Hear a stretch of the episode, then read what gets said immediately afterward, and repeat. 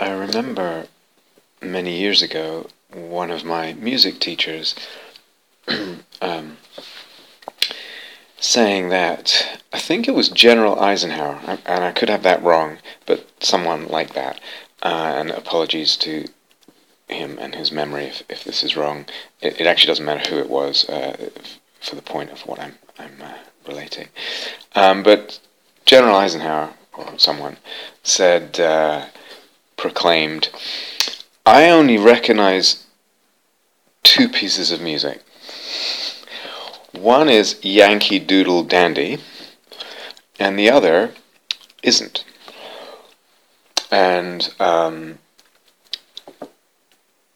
so I don't quite know the context or even the, the, the, the what he was getting at uh, when he said that, and whether it's relevant that uh, the tune he did recognize was, um, you know, patriotic, nationalistic, militaristic uh, thing or not. But imagine someone, uh, or consider someone um, who has that kind of uh, degree or extent of tone deafness in, in relation to, to music.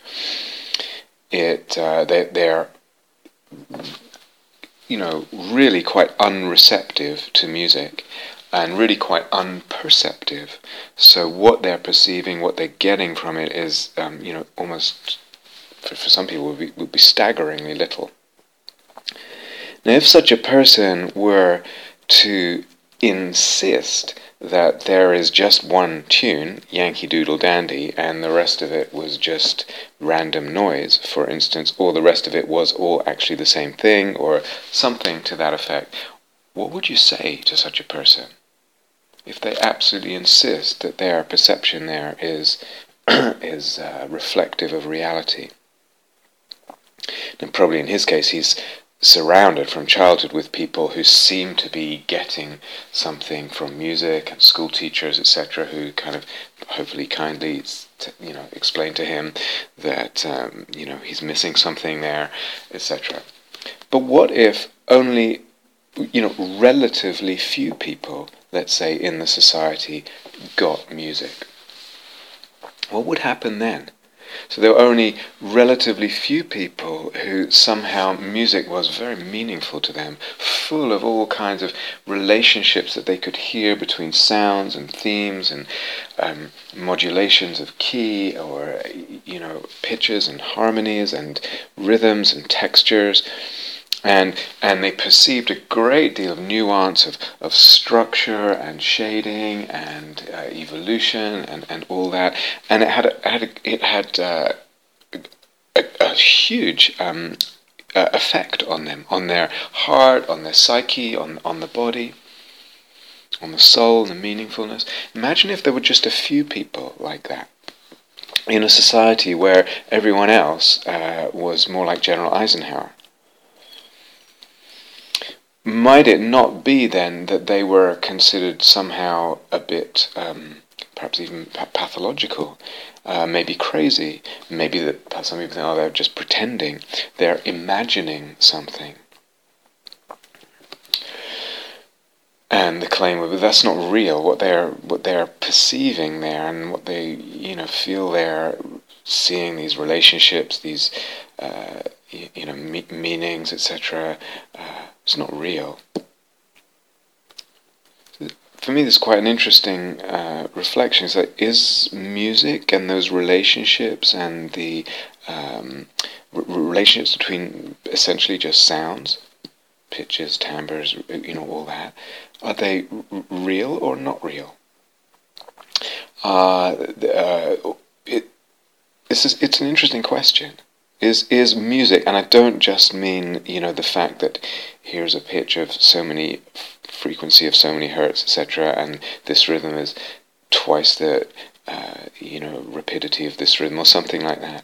I mean the whole gestalt of it, including its sense of meaningfulness and and beauty and uh, soul and all that. Is that real or not real? Is that even the right question?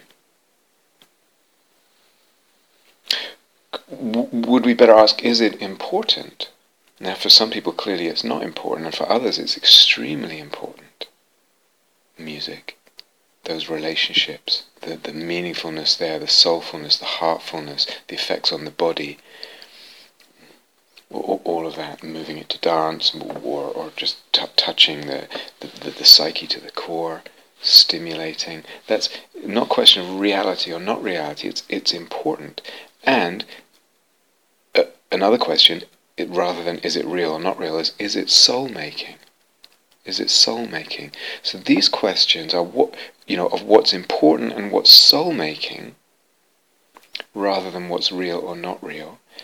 Um, are more more uh, if you like important or relevant questions for certain areas of our experience actually for quite a lot in life and it's also interesting to note and i know this is someone who's uh, was a musician and studied music, etc., that the sensitivity to music, the perceptivity, the receptivity, the understanding and the noticing and the picking up of all kinds of nuances of relationships, etc., um, between what is, you know, at one level just just sound, uh, different kinds of sound, um, uh, that is developable. So the percep- perceptivity the capacity of perception, the capacity of the, the subtleties, the nuance, the capacity of understanding concepts there uh, and relationships, and or even the degree of effect. All of this is developable, it's trainable. What if we transfer that whole um, set of analogies there around music and receptivity, per, perceptivity, capacity of perception in relation to and conception in relation to music uh, and soulfulness and importance, and transfer that to the perception of nature. And the perception of um, others in our lives, or things, or the cosmos. So again, we can reduce it just like you can reduce music to sort of um, the physics of sound. This pitch, that frequency, this timbre with this kind of wave on the oscilloscope or whatever, all that. Uh, we are missing something that's more important to us, that can, uh, whose perception we can uh, deepen and deepen and open and refine and enrich, etc. Maybe the same with nature. Maybe the same with perception of others uh, the imaginal perception that we're talking about when there's an erotic relationship with music, with art, with nature, with another, with others, with a thing, an object, with the cosmos.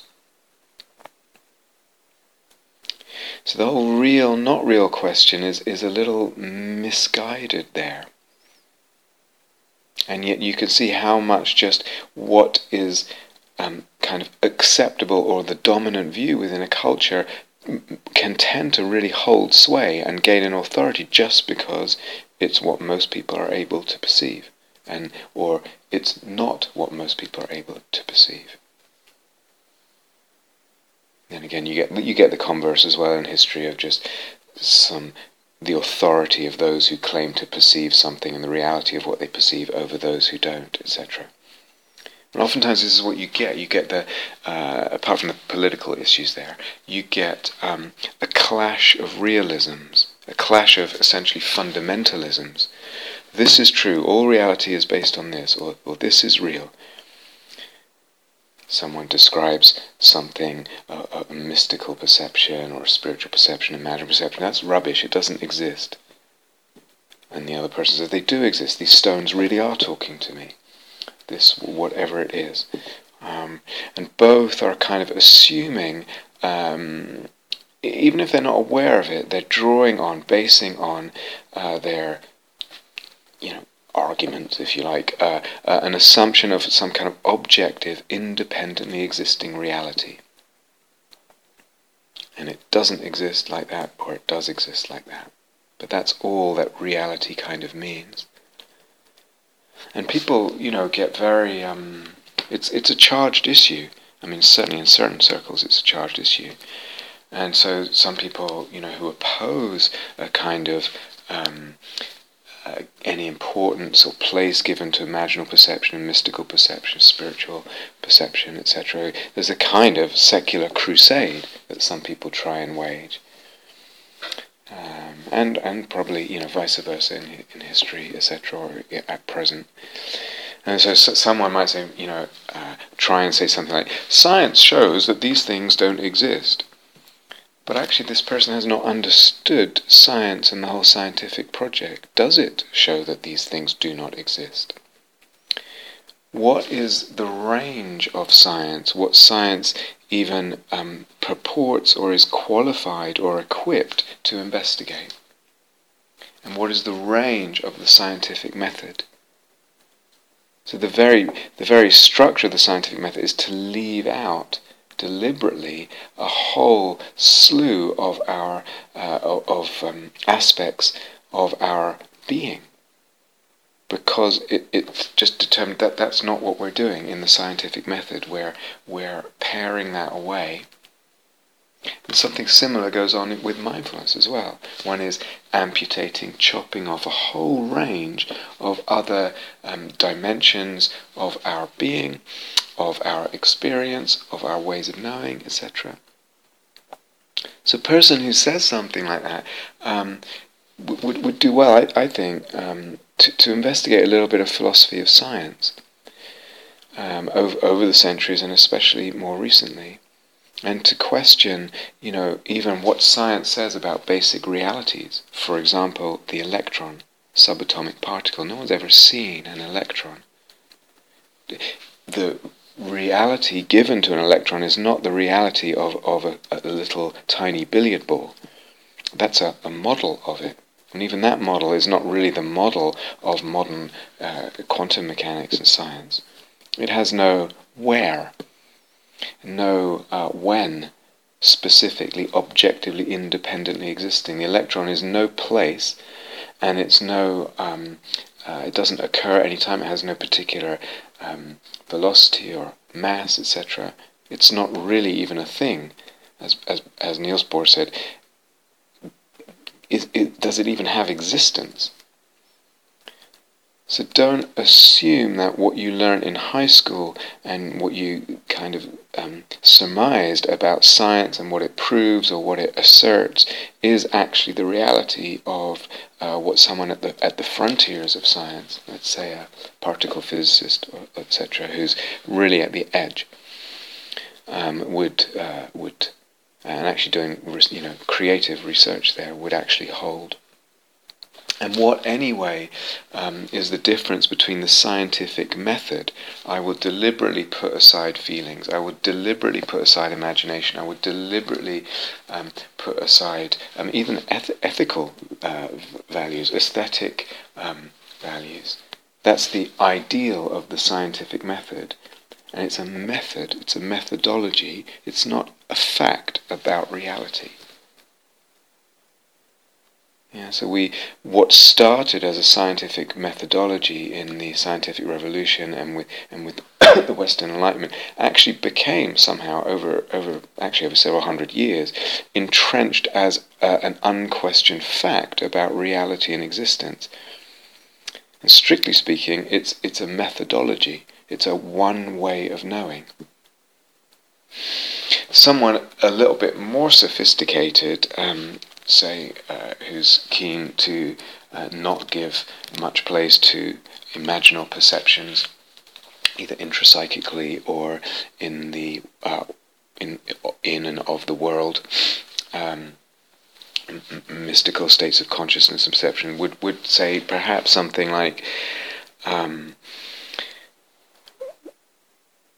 would would know that uh, you know notion of truth is no longer philosophically sort of respectable, and if you go using words like truth, etc., it tends to raise eyebrows in certain circles of um, disapproval and uh, questioning, supercilious questioning, um, which which is fine, um, but then oftentimes they uh, they avoid that word, perhaps deliberately, and perhaps make a make a noise about avoiding that word, but underneath they're they're assuming some kind of basic existential reality or facticity, to borrow a fancy, uh, fashionable word from modern philosophy, um, of our situation. This is our situation. We live in a meaningless material universe of which we are emergent. Our consciousness and our being and our complexity is, uh, over the eons of evolution, is a uh,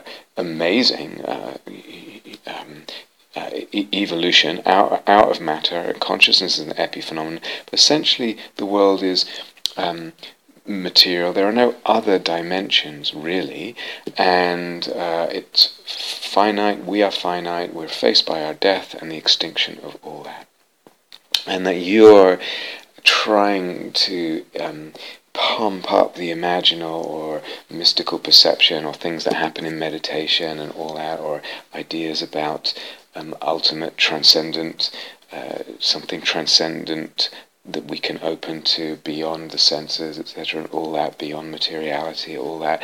Um, this is just your uh, attempt at a kind of consolation because you can't handle the fact of our existent, of the truth of our existential situation. Of course, they don't use the word truth, so they might use this word facticity or something or just, just the accusation of consolation seeking already assumes that this is the truth.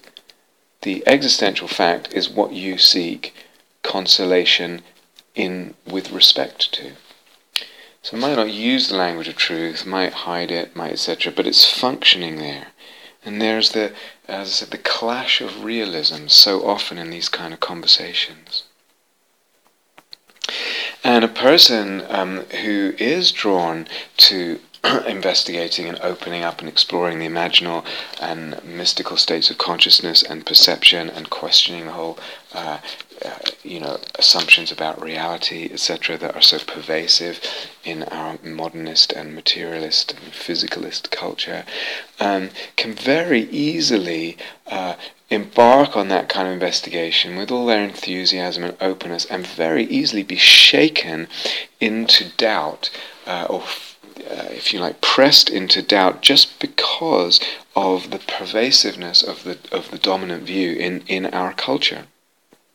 Um, uh, or they might hear a talk or read a book by someone who's uh, presenting the sort of um, case for erasing and eradicating mystical perceptions and mystical notions and ima- uh, any place for the imaginal in a talk or in a book. Uh, could be in a secular context, could be in a secular Dharma context, could be here at Gaia House, could be wherever.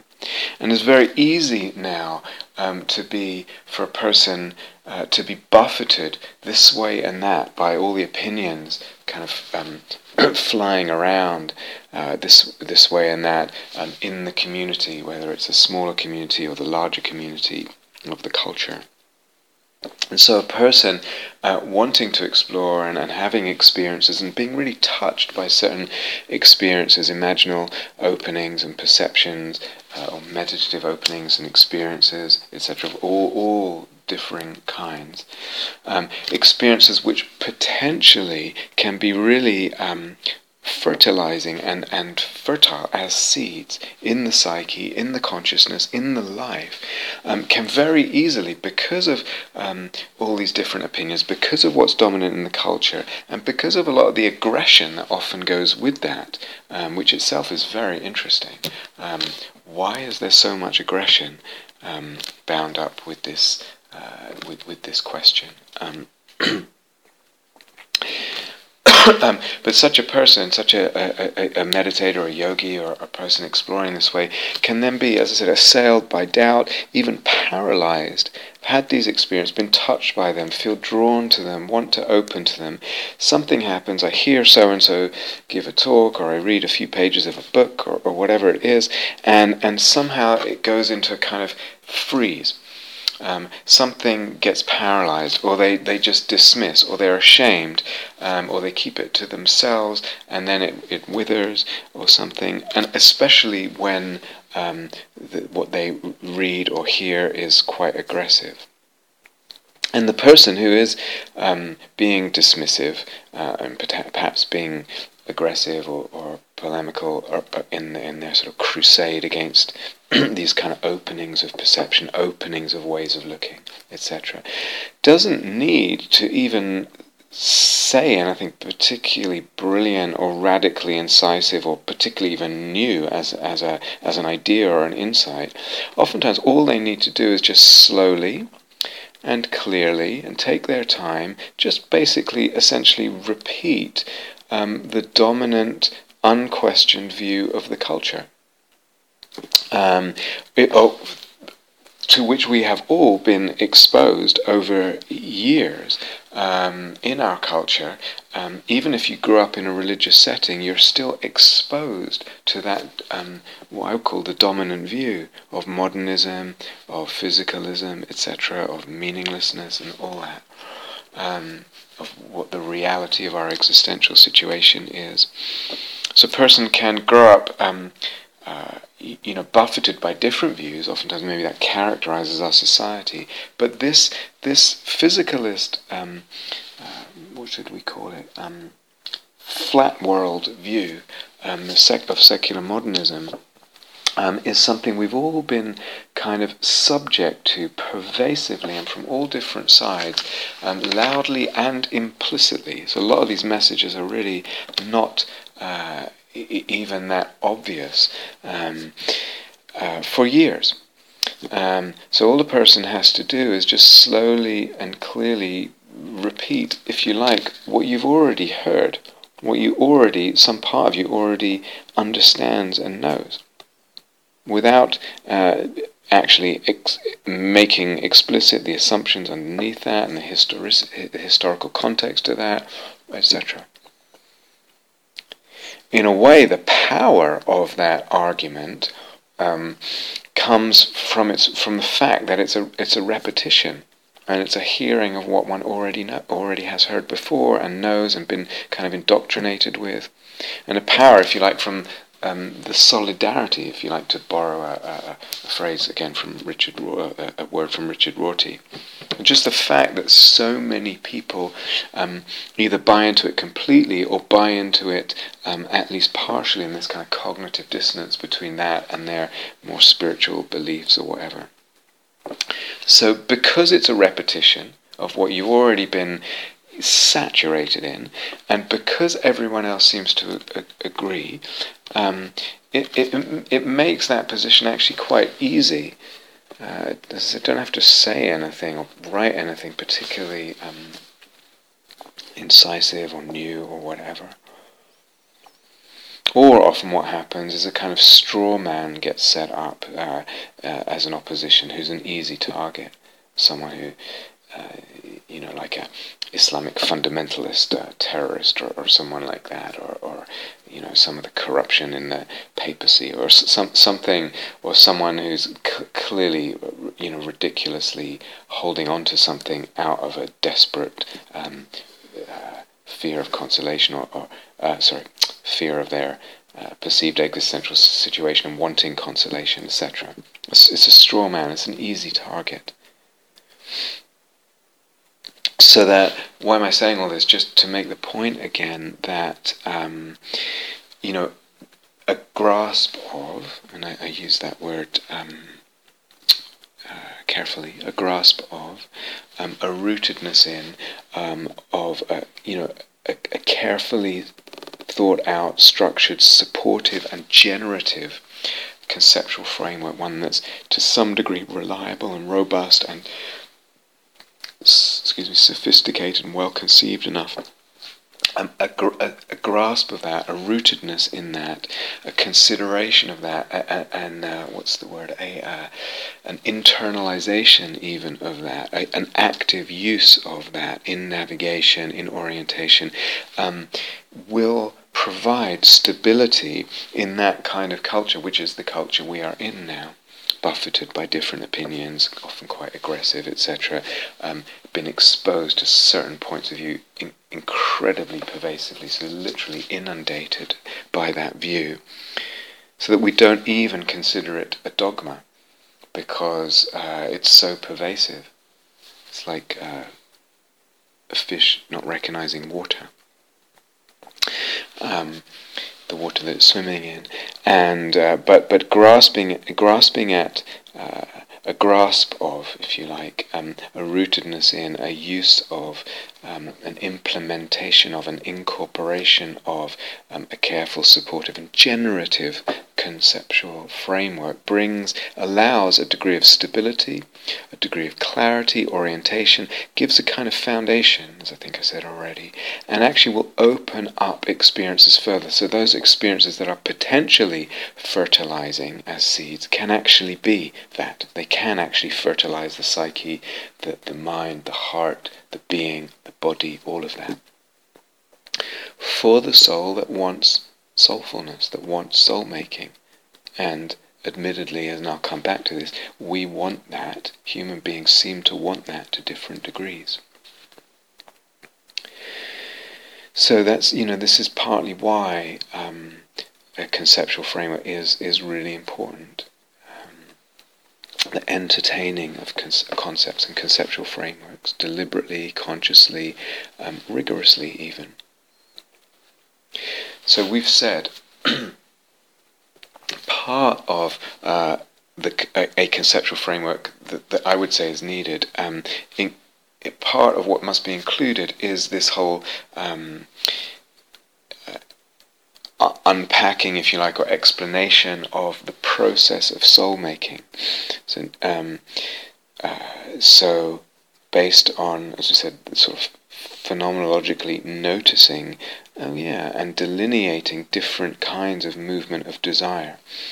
Uh, and so, if you like, drawing out this distinction of eros and what it's what's involved with that and where it goes, just from observation of what is involved for us, for the psyche, for the uh, chitta, if you like, uh, um, as human beings in our life. And then I- exploring and explaining the dynamics of that, of that soul making process, eros, psyche, logos, in its expansion because of the pothos, etc., that we've, that we've talked about. Some way or another, um, uh, part of the conceptual framework needs to um, kind of draw that out and and give it kind of a, a conceptual grounding and structuring that's fertile. And uh, a, another aspect of the conceptual framework um, needs to be, I think, this non separation of the chitta, uh, which includes the soul, um, what we're calling soul, non separation of, of the, the mind, heart, soul, consciousness, chitta, let's call it the bigger non-separation of the chitta and whatever we sense of, of reality or whatever reality is. There's a non-separation of chitta and reality. Um, and this include this implied in that or included with that is the emptiness of all things and the whole notion of ways of looking. So, way of looking is an aspect uh, or, a, a, um, um, a mode of being of the chitta, if you like, at any time. So all that, this non-separation of chitta and quote reality, and um, the emptiness of all things, and the notion of, of, of, of, diversity of ways of looking that are available to us, all that needs to be an aspect, an element woven into the conceptual framework, which is said already, so that mindfulness.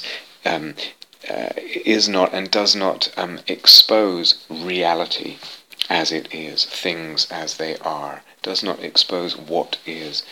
Uh, mindfulness is not, um, uh, does not bring us or, or uh, bring us in, into an encounter with something called life, as someone put it, exercised, exorcised of the tumor of metaphysics.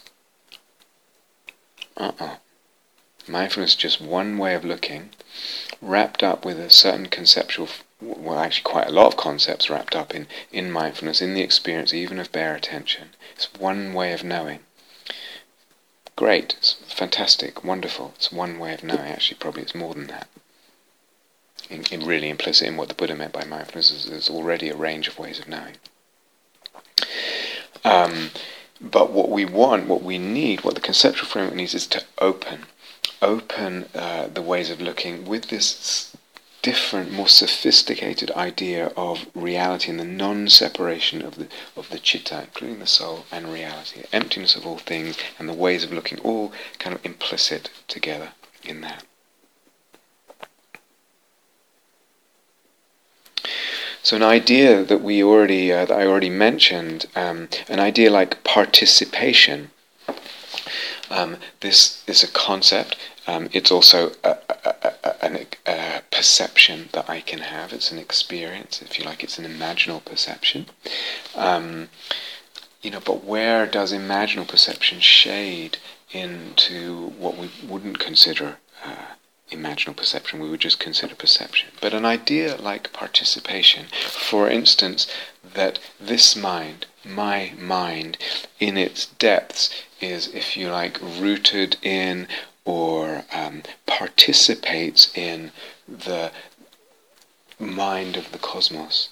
Not that it's just one with, but it participates in the mind of the cosmos.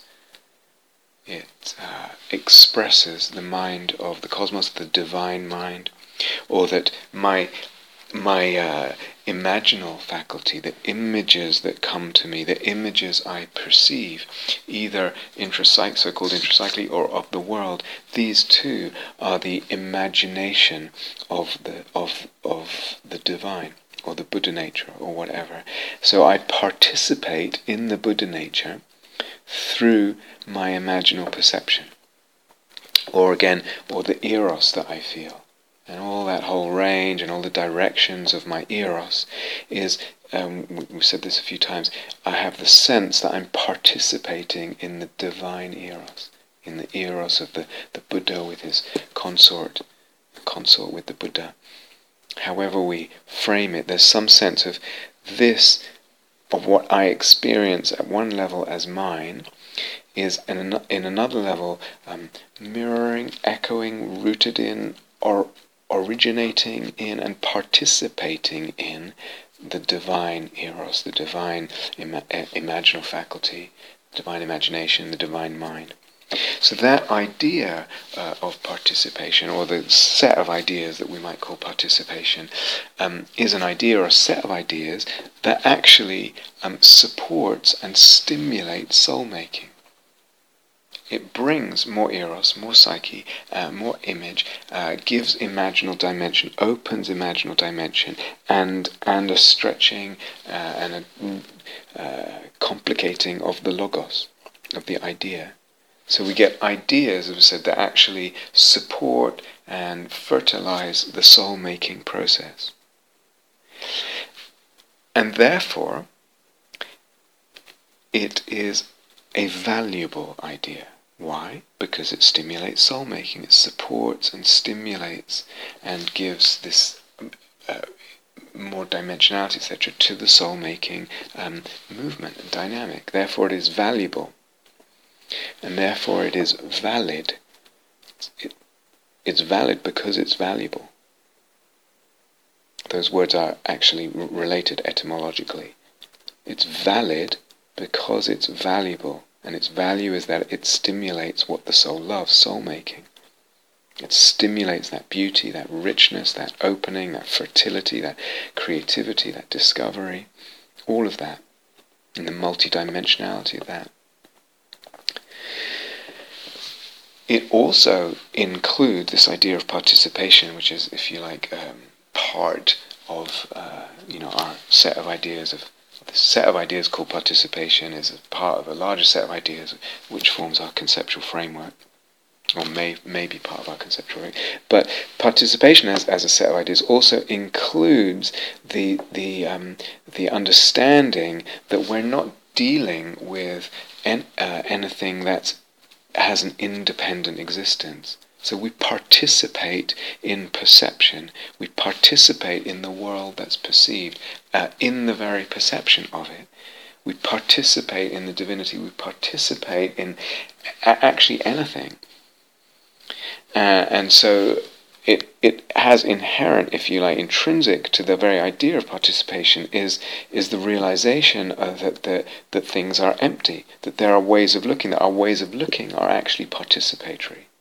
So what is seen, uh, the way it appears, and the way of looking, there's no independent existence uh, I- implied in that. So say this idea of participation in the divine is that are you saying that's ultimately true? First of all, it's not necessary to the soul making that we believe it's ultimately true.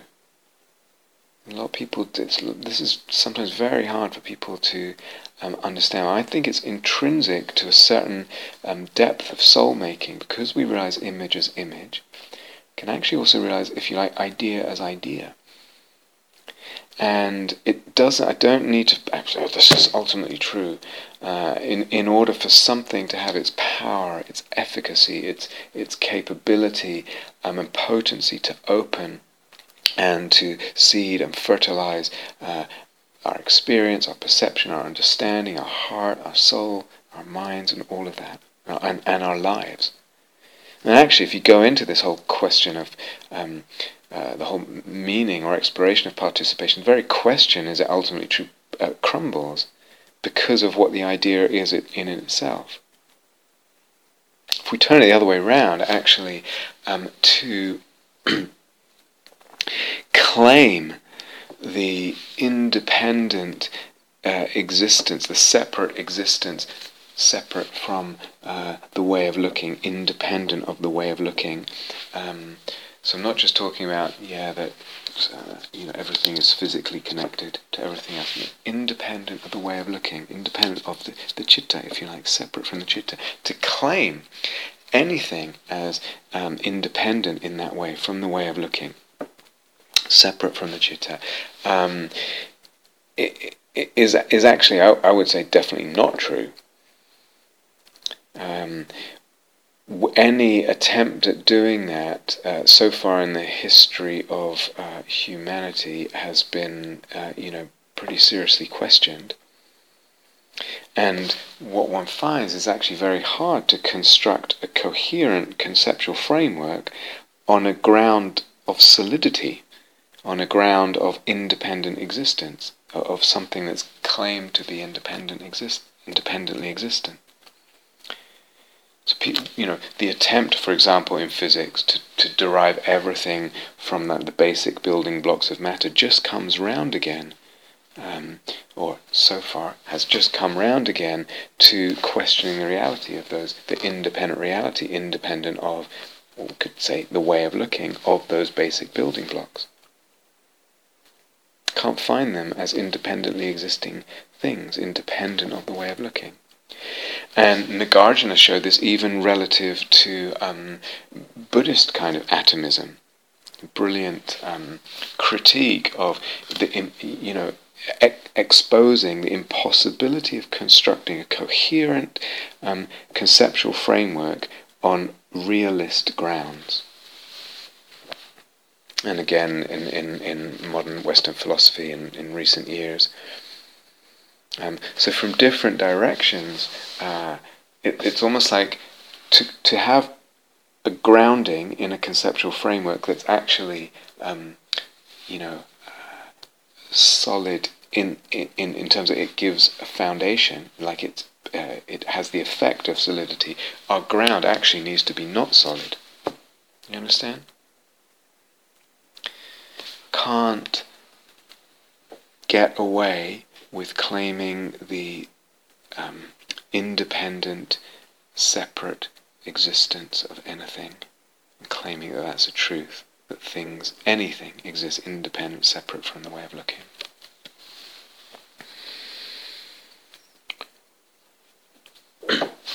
and then this idea, set of ideas, we're calling participation, um, it, it also kind of intrinsically um, implies that this observation or acknowledgement that we are uh, that we made that we both the the way of looking both discovers and and at the same time we could say grants sacredness to something or other.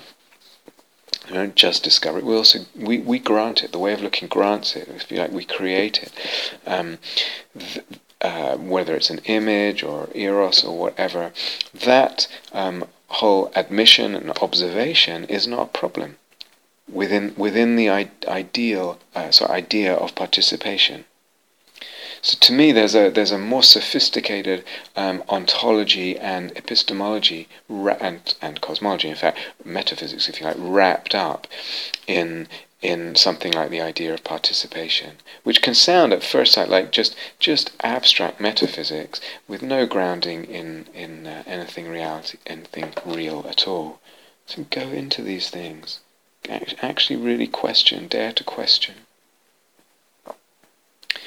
So there's a kind of pragmatism here, which again is quite a popular word in modern philosophy. Um, uh, that essentially states, well, you can kind of believe what works for you. Um, there's a pragmatism um, of approach and of conceptuality um, here, but it's actually one that, that actually opens possibilities, possible new ways of looking, or the possibility of new ways of looking, and actually implements them opens orientations, opens experiences, opens the living, and uh, opens uh, the, the, field of life uh, for us, the field of our existence, the sense of existence, in ways that we actually move through. Sometimes what you get is a sort of what's called pragmatist philosophy, but all it does is actually, as I said before, revert um, un- almost by default back to yeah, whatever was the default um, concept or ideation of ontology, epistemology, cosmology. Basically, the default uh, hidden metaphysics there. Can we have something actually that's pragmatic, meaning it's really practical?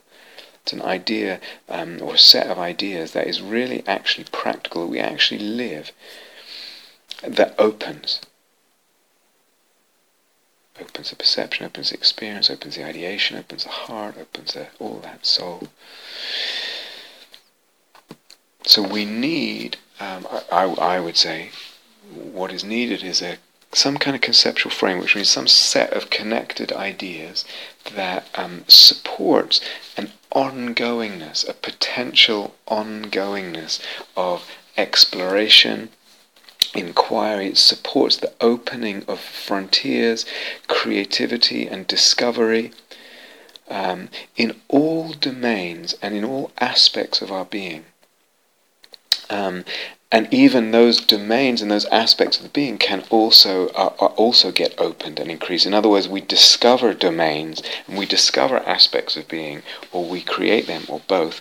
Um, they are opened for us where before we had we had no sense that there was even that domain of being, and that aspect of our existence. You understand? Some conceptual framework, some set of connected ideas that will support this this um, fecundity of, of exploration, expansion, opening, this um, uh, infinity of domains and dimensions and aspects of being, of existence, not, ju- not just the intellect, certainly not, not just the heart, not just the body, not, you know, the artistic, all of this, the soul. Soul, what do you mean soul? Well, it's a, it's a domain of the being. The way these open up, like what the body can be, what the heart can be, what the intellect can be. How, it, in other words, how it can be conceived, not just the range of experiences there. And so opening up also with all that a kind of potential inf- infinitude of interpretations, back to this hermeneutics, that existence, life, world, cosmos, being, humanity, body, all of this, uh, materiality. There's an in, infinitude of potential interpretations there. It's not constrained, it's not constricted.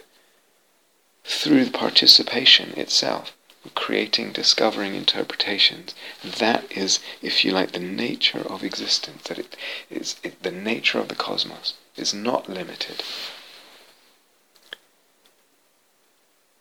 an infinitude of interpretations, the garden of infinite interpretations, the orchard of infinite interpretations. Infinite interpretations, by the way, doesn't mean that any interpretation uh, goes, or that any interpretation is just as good as any other one.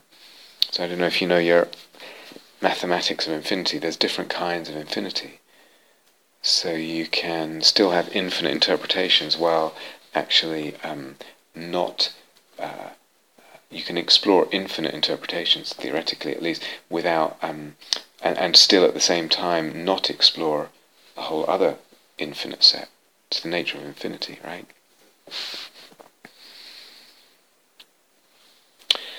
In other words, uh, don't want to labour this, but you know, uh, the, there are infinite even numbers and there are infinite odd numbers. So you can have infinite um, soul-making interpretations and helpful interpretations and infinite unhelpful interpretations. Yeah. Um, but on, only that, to me, to my to my way of thinking at the moment, certainly, only that kind of conceptual framework, a would be philosophically viable, um, kind of, you know, legitimate or or um, defendable, um, but more importantly, only that kind of conceptual framework can satisfy soul. Only that kind of conceptual framework that's that fertile, that supports this ongoing expansion, um, complication, dimension, dimensionalizing, etc. Creativity, discovery, interpretation. Only that kind of conceptual framework can support that. Only conceptual framework can support that will satisfy soul.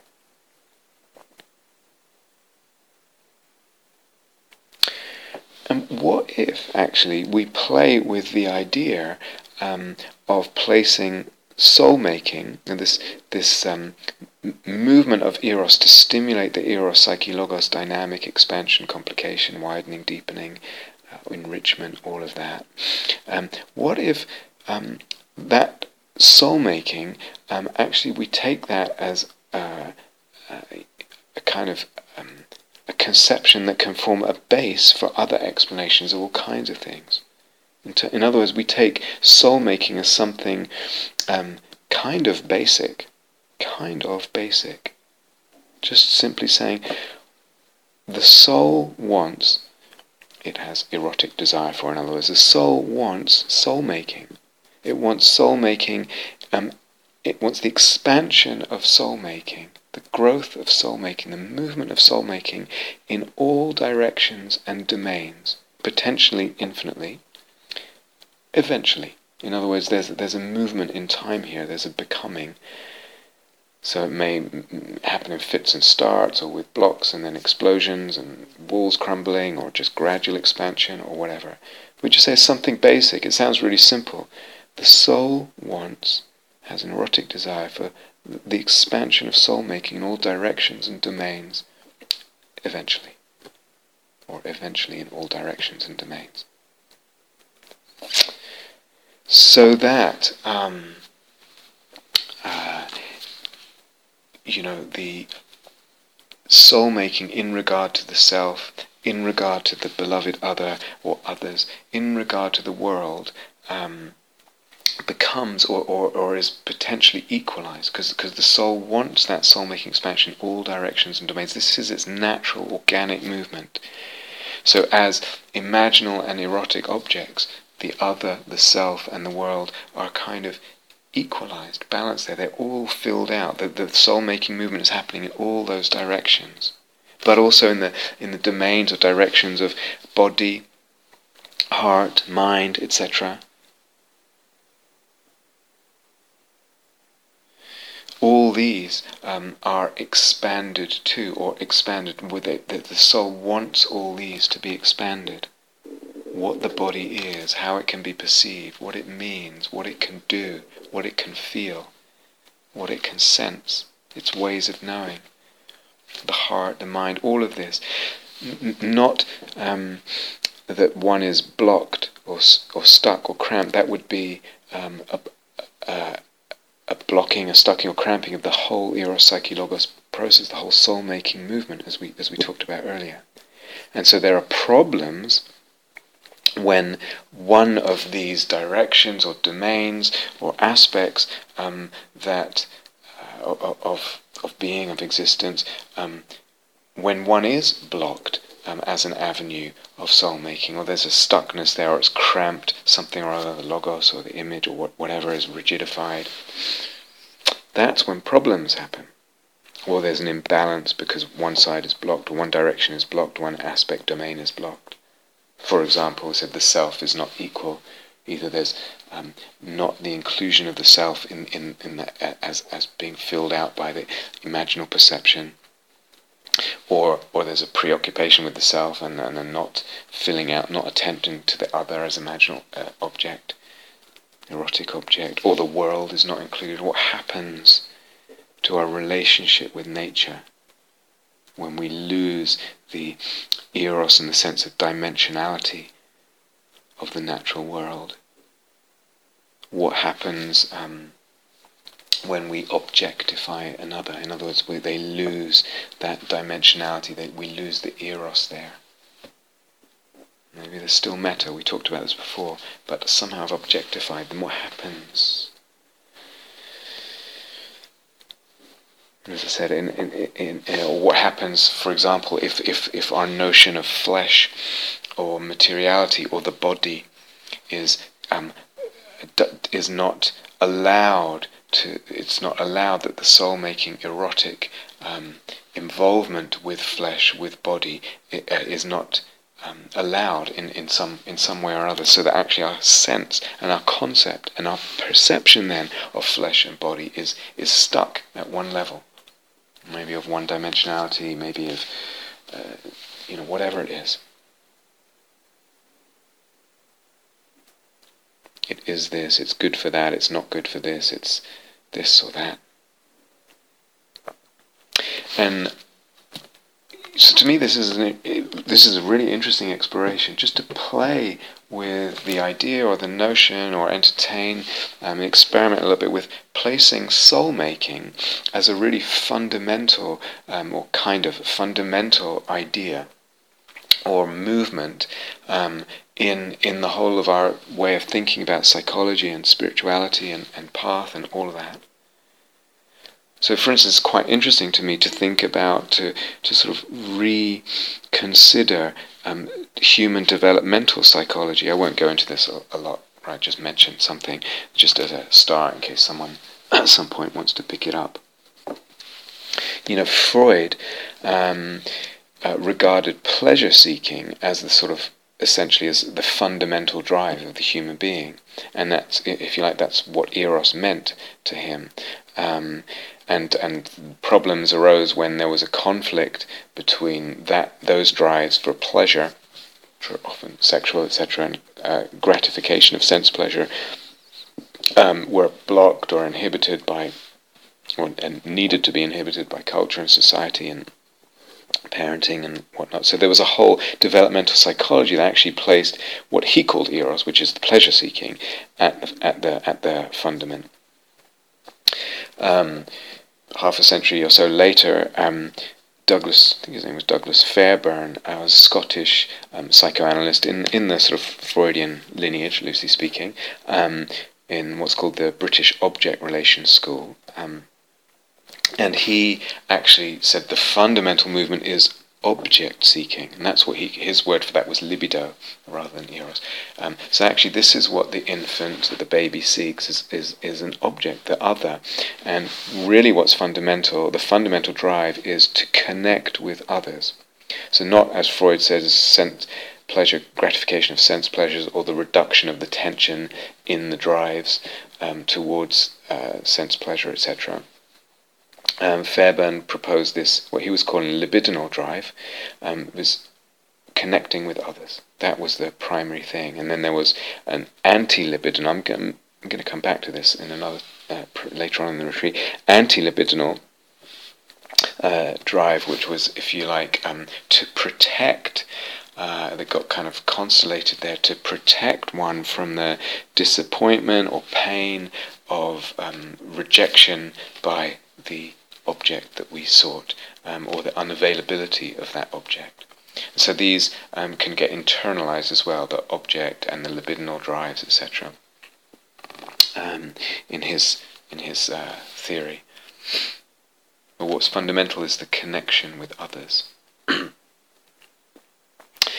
uh, or or nowadays quite popular to, to consider oh you know in the womb and um, there was a sort of state of oneness and, and wholeness well, you know uh, non-differentiation from the mother in that environment sort of oceanic uh, state of oneness and bliss non-separation.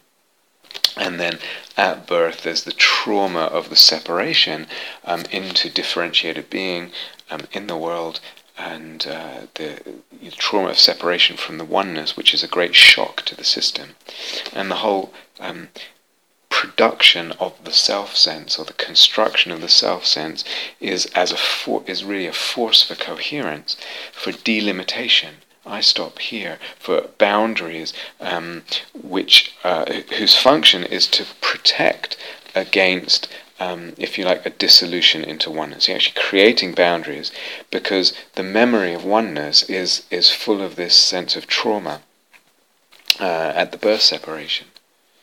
And then for others, for instance, the, the, the Kohut sort of ego psychology is really in developmental psychology um, what we're what, what, it, what it sets out to achieve is exactly this well boundary to self kind of coherent, well boundary self. That's the fundamental achievement of psychological health and, and maturity. So, so there's lots of you know there's there's more, but but it's interesting to me like what if we um, conceived of eros as we've been speaking about it, uh, and soul making as the fundamental drive, not pleasure seeking. So that's connected, and not um, so we mean more than pleasure seeking, which is Freud's thing. We would mean also more than the object as um, Fairbairn would have it. Um, that, which sounds very like ours, or connecting with others. Isn't that what we defined eros with? The connection, this wanting more connection. Um, but there's there's differences there because the other, the object seeking, the object that Fairbairn's uh, child, if you like, or theoretical child, infant seeks, is um, a kind of fixed, is, is automatically assumed to be kind of fixed, well defined, um, stable, limited object person. Not uh, you know admittedly complex we, we recognize that etc but um, not infinite not um, full of other dimensions uh, possibly infinite and um, imaginal dimensions and potentially divine and all that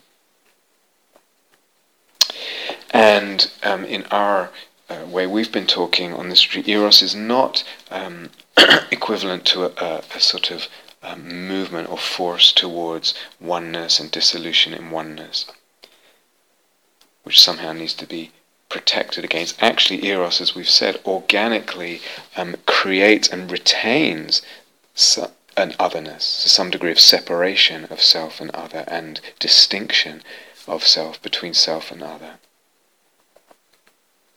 so that Kohut's idea of uh, achieving the well-boundaried self needn't be fundamental either. It's just partly it's what happens in in the soul-making process. Eros will um, kind of c- create uh, some sense of of um, division there,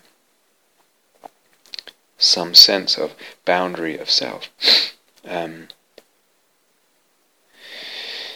so this is I'm just touching on this really to open something up for future investigation, really. But so there's there's a I don't know how it sounds. the, the distinction is subtle, but I would say quite significant. We're so used to thinking about developmental psychology in um, in in in other terms. They've become almost uh, entrenched for psychologists. Um, but I just wonder what would happen if we thought about eros in the way that we're talking about it, and soul making in the way that we're talking about it, as um, as as really the fundamental drive, if you like. um, and what would that imply, you know, with respect to a, a construction of a developmental psychology, and, and, how would we think about various pathologies that you know human beings have, whatever it is, um, in relation to that, you know, in relation to that framework. Um, so the way that um, we're kind of conceiving of the object that it saw is different than what Fairbairn would think. We um, uh, the, the, and the sense of the self also is certainly different than what Kohut would would kind of um, uh, regard as the achievement. Um, and implicit in what we're saying is this recognition of image as image. You know, all that's part of the soulmate, the natural part of the soul-making dynamic. The question is, which one of these get and how get blocked, and at what point, and in what direction.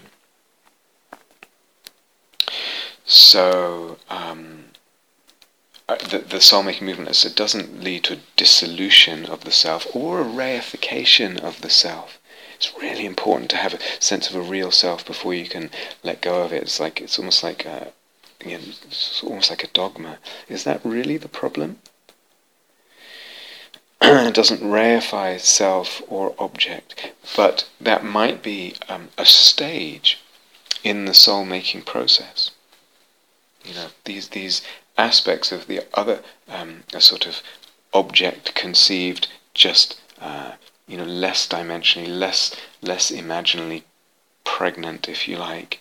Um, might just be a stage, and Kohut's stage of the achievement of the psychologically boundaried, coherent self. Um, that's just a stage of the soul making process, maybe. You know, and again, um, so I'm just playing with something, but to me it's quite an interesting thing to start thinking about if, if you're interested in these kind of things. Um, and again, you know, so much of what we consider, um, or what a lot of modern psychology considers the self, uh, w- which there is quite a, a range in that uh, ideation concept. But um, you know, just to just see how relative it is to Western Western modernist culture, as I said before. So Ernst Cassirer uh, wrote a whole series of books. um, the philosophy of symbolic forms, I think, is the big title. But um, he talks about um, the Bataks of Sumatra, and for them, um, the the self w- was uh, sort of if in relationship with um, uh, a, a, spirit particular, peculiar to that self. I think it was called a bar, but I can't remember. Um, and it's sort of within the person, but not really, and it's separate from their ego, separate from their I. And there can be all kinds of conflict. So this is not the coherent, um, unfragmented um, self of, of Kohut, etc. And this was regarded as actually this is normal. This is what a person um, involves. So there's the person, and there's this spirit that's kind of um, in relationship with them, and there can be conflict. The person wants one thing, the ego wants one thing, and the spirit wants another. Uh, but there's something of a power that this um, spirit, if it's called Ba, I can't remember, has in determining the character and and even the future of that person. You know, we just certain notions of what's healthy, etc., are just are just actually products of um, modernist um, Western um, culture, which we take for reality, and uh, and don't question often. You know.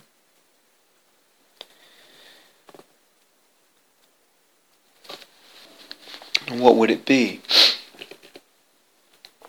Also, if we, if we consider developmental psychology, and I've touched on this in other talks in the past, it's like we tend to think of the past causes the present, and causality just runs from past. So we look for the first causes, and we look for the conditions and the environment, or the trauma, or this or that, and it's moving that way from past to present.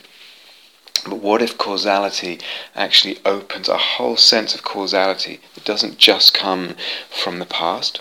It can, in some way, we are called to something in the future. It also comes from the present, independent origination. And, and what's causal is not simply what um, manifests on a material level in a kind of simply human um, dimension. So, in other words, um, this notion that the Bataks have in Sumatra of, of some non material um, entity, if you like, being actually quite causative do we need, um, do we actually need uh, what is served and what is um, not served and in fact lost when we constrain our notions of causality, or not just notions of self, but the, the uh, the notions of causality as well. And this is healthy, and this is healthy thinking, and this is what healthy self is, and this is what healthy should, self should be, etc.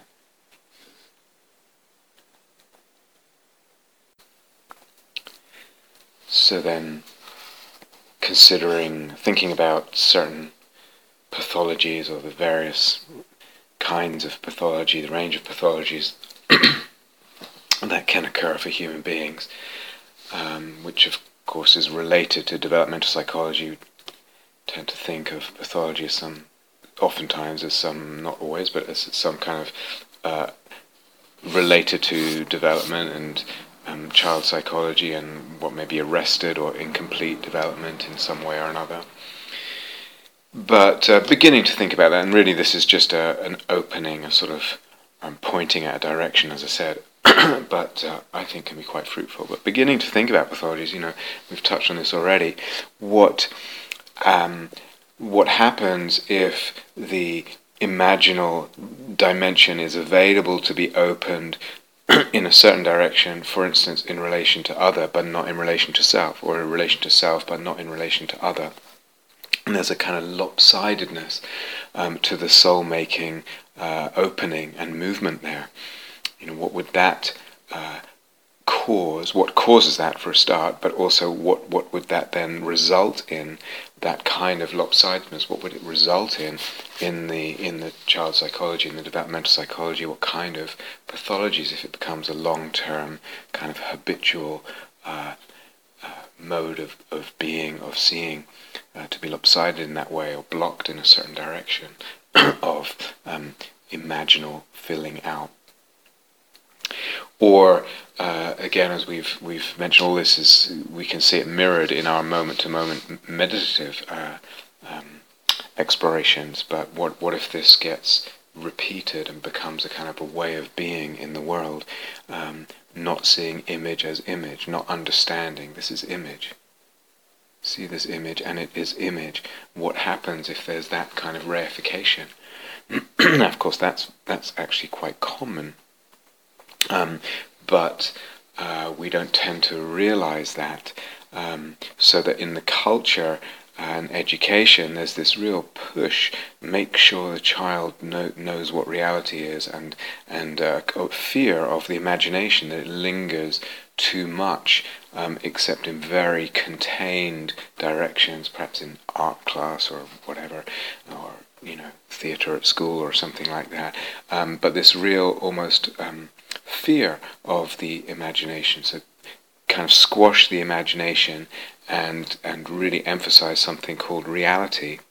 Maybe um, healthy psychology actually, or, or even a situation, as we've been talking about, actually needs a, uh, the, Im, the imaginal dimension needs to be allowed more, amplified more, explored more, opened to, and opened. so it might be uh, so again, it's a very different way of thinking about uh, psychology, developmental psychology, pathology, etc.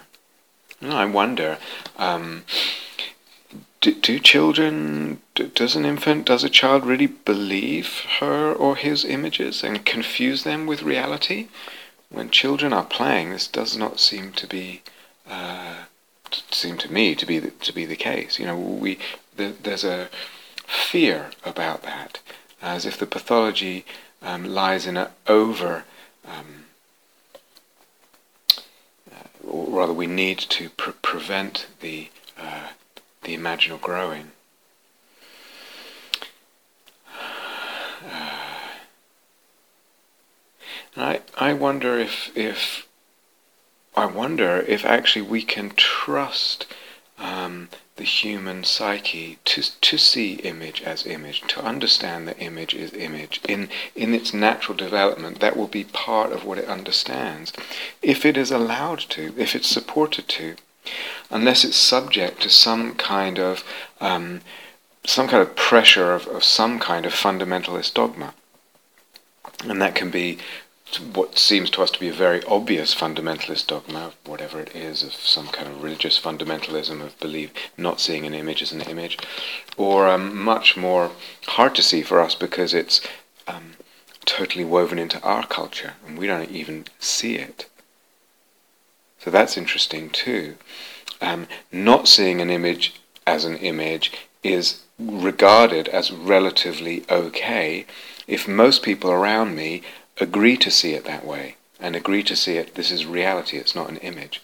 So if if if my whole community is not seeing this image share some image and don't see this image as an image it's somehow deemed psychologically okay. From outside of that community it, it looks really pathological bonkers dangerous etc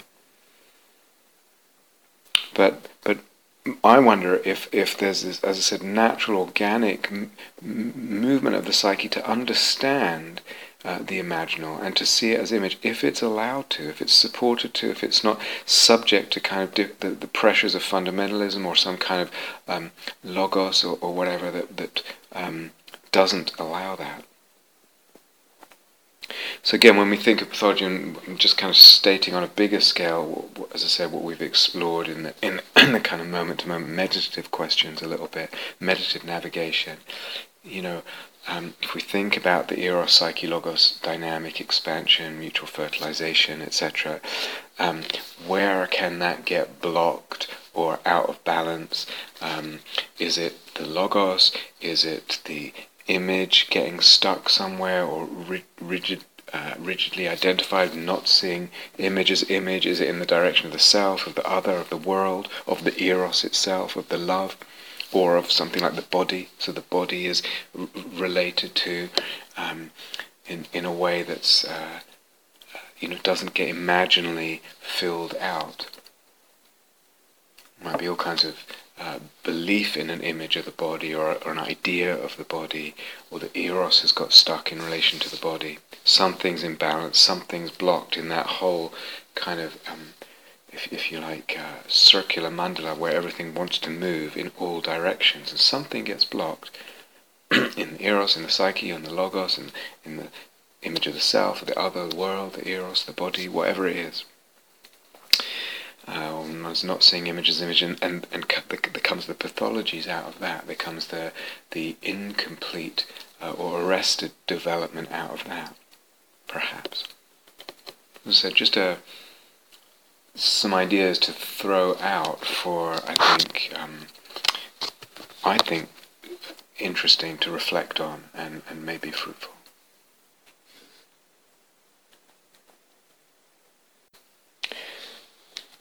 Okay, and lastly, just to touch on something that I've, uh, just to say again, something I've touched on before.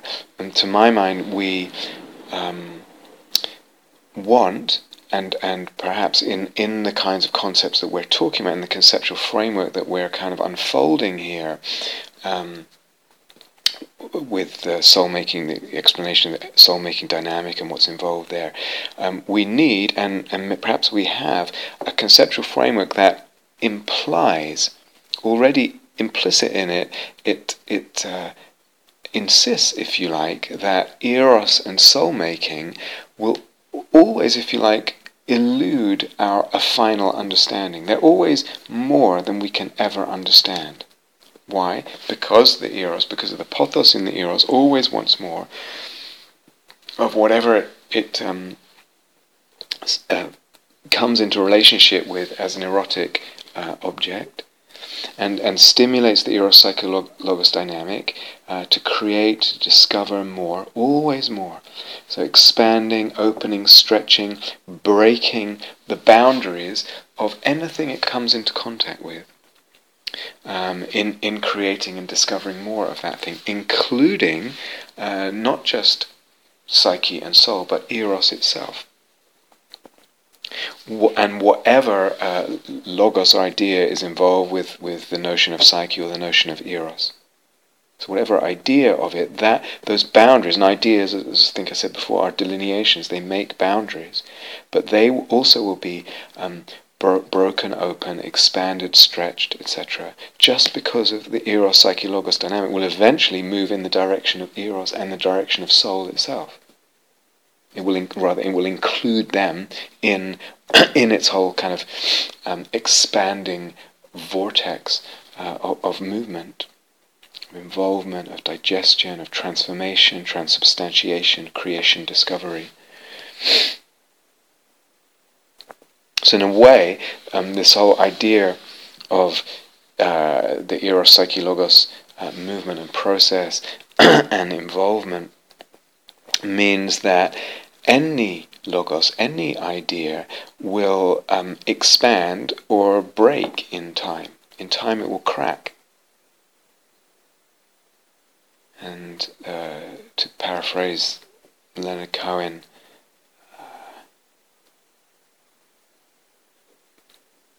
crack, there's a crack in everything, and that's where the light comes in. So we might think of that in terms of our broken heart and, and our imperfections as being, but all, we can also just just as much apply it to the ideas, to logoi, to conceptual frameworks. So implicit in this, in the way that we're talking about the soul-making dynamic and eros, psyche, logos, and all that, is this idea of the Kabbalistic idea of the breaking of the vessels. As I mentioned before, the Shvirat HaKelim is is it will break. And the crack is a blessing. The light comes in. In other words, there's an illumination, there's a further expansion, something of the divine, if we amplify that. The light of the divine comes in via the crack. something, uh, we, we, will reach a point with any idea, with any concept or framework where it won't be able to contain or account um, for our experience or new ideas or whatever, new observations. The um, very idea of the eros psyche logos dynamic, maybe that too. That too. It's interesting as an idea, though, because it includes within it this idea of of the breaking of the vessels, of the of the cracks, because of the, what it implies about expansion. And actually, I mean, uh, there are already cracks, if you like, in this idea, or let's say structural weaknesses, circularities, as there must be with any um, conceptual framework, actually. Is that a problem? maybe theory, conceptual framework, theory is more theatre. Theory is theatre more than reality or truth. Theory is theatre. Uh, I don't actually think those words are etymologically related, but let's put them together. Imaginally, theory is theatre. What does that mean? It's theatre. Theatre actually has, etymology has to do with the gods. Theos, I think. I'm not sure, but that would be interesting too. Theory is part of divine theatre. The question is not about its reality and truth, but what is it serving? What is it serving? A theory, a conceptual framework. and we've already said soul making. Serving soul making and and the theory itself is part of soul. The logos is part of, of what we're calling soul and soul making.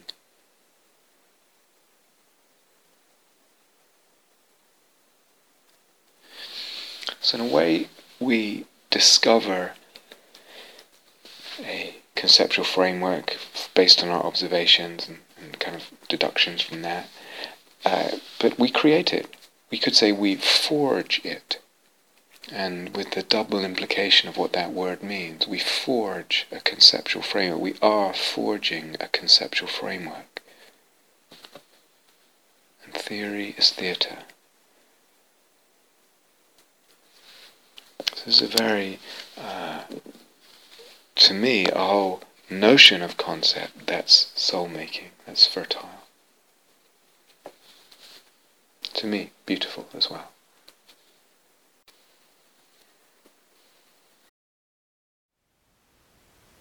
Thank you for listening. To learn how you can support the teachers and Dharma Seed, please visit dharmaseed.org slash donate.